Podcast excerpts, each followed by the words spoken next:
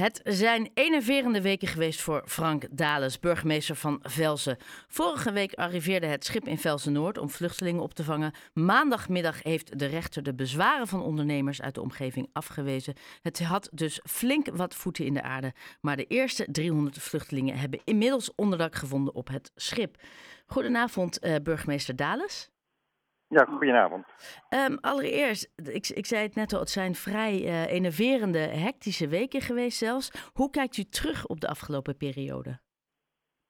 Ja, het is echt een uh, hectische periode geweest. Daar heeft u helemaal uh, gelijk in. we zijn de hele zomer is er keihard gewerkt om te kijken of het mogelijk is om het schip hier te krijgen. Het lijkt heel eenvoudig met het idee van, uh, nou goed, je hebt een zeehaven als uh, Velsen. En dan uh, komt er een cruiseschip, dus het moet toch mogelijk zijn om een cruiseschip in een haven te kunnen plaatsen. Maar het blijkt toch ingewikkelder dan we in eerste instantie hadden gedacht. Ja. En, en dus ja, was daar toch vrij veel werk voor nodig.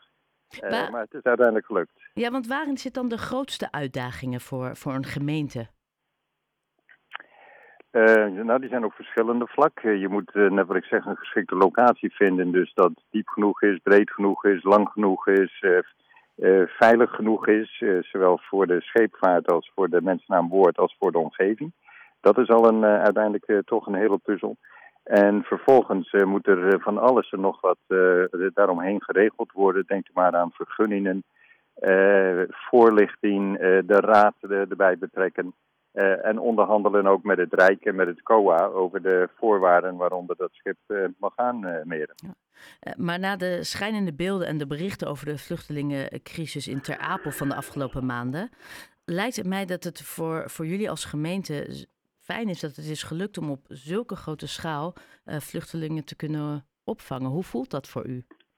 Nou, dat was onze intrinsieke motivatie, dus de motivatie van binnenuit. Uh, elke keer, elke avond als ik die beelden op het journaal zag van mensen die weer in tenten moesten slapen, dat artsen zonder grenzen in Nederland moesten verschijnen, um, dat, dat sneed mij door mijn ziel. En had ik echt zoiets van, dit kan toch niet zo zijn dat dit in Nederland gebeurt. dan krijg je echt schaamte en verontwaardiging. En toen wij dus gebeld werden door het ministerie van Frank, we hebben een uh, nationale crisis. Uh, het loopt ons over de schoenen. Kan de gemeente Velsen ons helpen om deze crisis op te lossen? Toen was mijn eerste die spontane reactie van ja, want zo is de gemeente Velsen, zo is onze karakter. dat is een kwestie van mouwen opstropen, keihard werken en we lossen het op. Ja, en de, draag, de draagvlak binnen uw gemeenteraad, was dat dezelfde ja reactie? Ja, die was, er was dezelfde reactie. Natuurlijk uh, zijn er ook verschillende meningen binnen onze gemeenteraad. Uh, maar de overgrote meerderheid uh, is akkoord gegaan ook met het feit dat het schip bij ons kwam. Ik heb ook regelmatig de fractievoorzitters op de hoogte gehouden van de ontwikkelingen. zodat zij ook elke afweging ook goed konden begrijpen. En ik ben uh, heel erg blij met de gemeenteraad dat ze een overgrote meerderheid hebben gezegd van het kan terecht een beroep op uh, Velsen worden gedaan en wij, uh, wij gaan helpen om de crisis op te lossen. Aan de andere kant was er vanuit de omwonenden en vooral vanuit de ondernemers rondom die locatie waar het schip nu ligt, ja, daar was wat twijfel en zelfs toch ook wel wat angst. Ehm, heeft u begrip voor die ondernemers die die rechtszaak aanspanden en hun visie daarop? Ja, voor een groot gedeelte wel, dat snap ik wel. Er komen er opeens duizend mensen bijna in je achtertuin uh, een half jaar uh, lang wonen. En daar wil je natuurlijk wel garanties hebben dat het allemaal veilig gaat. En dat er geen mensen op, je, op jouw terrein komen en dat je bedrijf er geen last van heeft. Dat is een hele natuurlijke reactie. Daar heb ik ook begrip voor. En wij hebben ook als gemeente en, de, en het COA uitgebreid naar de veiligheid uh, gekeken, uitgebreid ook naar de situatie voor de buren gekeken. Um, en met een aantal bu uh, buren is het COA tot overeenstemming gekomen, maar met de laatste groep ondernemers, die hadden toch nog hun twijfels. En dan is het hun recht om uh, naar de rechter te gaan om een uitspraak te vragen. Ja. Maar gelukkig heeft de rechter gezegd van nee, de gemeente heeft echt voldoende veiligheidsmaatregelen genomen.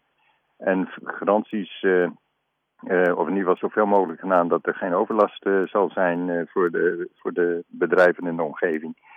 En ja, het is een nationale crisis, dus dat weegt ook heel zwaar. Dus heeft de rechter ons gelijk gegeven. Maar ik snap die gevoelens wel. Ja. En de vluchtelingen, u zei het al, dat zijn er ongeveer duizend en die blijven, als ik me niet vergis, tot 1 maart 2023. Zeg ik dat goed? Ja, dat klopt. Tot 1 maart, ja. wat daarna? Ja, de staatssecretaris is bezig met een wetsvoorstel waarbij uh, de, uh, as, uh, de asielzoekers over Nederland verdeeld zullen worden. gewoon als wettelijke verplichting. En dat is op dit moment nog niet het geval. Nu moet hij overal ermee leuren, zal ik maar even zo zeggen. Maar als die wet van kracht is, dan is ook een gemeente verplicht om een aantal asielzoekers op te nemen. En daarom zegt de staatssecretaris, na 1 maart heb ik het uh, schip niet meer nodig. Want uh, dan uh, zijn ze al verdeeld over de Nederlandse gemeente. Maar is dat een garantie? Is er eventueel nog een kans dat, dat het wel langer zal duren en dat ze langer op dat schip blij, verblijven dan 1 maart? Nou, dat is zeker niet zijn intentie en ook niet die van ons. We hebben een contract met het ministerie en met het COA. En daarin staat 1 maart als einddatum. Ja. En zowel de staatssecretaris als de directeur van het COA hebben herhaaldelijk dit bevestigd en ook in het openbaar gezegd. Het schip is op 1 maart weg uit Velsen. Ja. En dan nog even los van de opvang. Hè? Want we gaan altijd een beetje dat we zeggen, nou wat fijn, ze hebben onderdak. Maar er komt er zoveel meer bij kijken dan alleen het bieden van onderdak. Hoe hebben jullie dat aangepakt en waar eh, moeten jullie nog meer op inzetten? Nou, het is een schip met een capaciteit van. sorry. Maar helemaal niet erg. Van 3, het is een schip met een capaciteit van 3.500 mensen. Ja. Um, uh, dus er is vrij veel ruimte aan boord van het schip. En aan de kade is een heel groot uh, bedrijfshal. En dat wordt ook ingericht voor dagactiviteiten. Dus de verwachting is dat uh, veruit de meeste ehm, bewoners op het schip zullen blijven. Dan wel daar in dat bedrijfshal dagactiviteiten zullen doen. Er is ook scholing aan boord en dus daar wordt, uh, het COA heeft wel een uh, programma op uh, gezet voor ze. Maar het is overigens geen luxe cruiseschip, dat beeld wordt ook wel eens geschetst. Het is een schip dat al 30 jaar oud is en een, je zou kunnen zeggen een veredelde ferry. Ja. die vooral tussen Estland en Finland heeft gevaren. Ja. En als je de cabines ziet, daar wil je echt niet een half jaar lang in, in opgesloten zijn. Ja, ja. Um, nou ja, u zegt dat er komt veel bij kijken. U bent blij, ik, vermoed, en als mens en als burgervader dat u dit kan doen en jullie steentje kunnen bijdragen. Um, het valt heel erg op, als laatste. Uh, dat in, in onze regio, Noord-Holland, want tot nu toe is het opvangen van vluchtelingen nog niet verplicht. Dat wordt nog niet verdeeld over de gemeente. Ik weet dat dat iets is wat burgemeester Wiene heel, van Haarlem heel graag anders zou willen zien. Uh, hoe kan het toch dat in onze regio, en dan heb ik het over Amsterdam, Zaanstad, uh, Haarlem, Velsen, dat zo leeft om zo te helpen? Ja, dat is inderdaad heel opvallend. Uh, ik vind dat we in onze veiligheidsregio Kennemerland uh, doen wij het echt uh, geheel goed. we hebben iets meer opvangplekken zelfs dan doorgaans nodig is. Ja. Dat komt ook denk ik door de collegiale samenwerking binnen de veiligheidsregio tussen die gemeenten. En de veiligheidsregio is van, van Uitgeest tot aan Heemstede.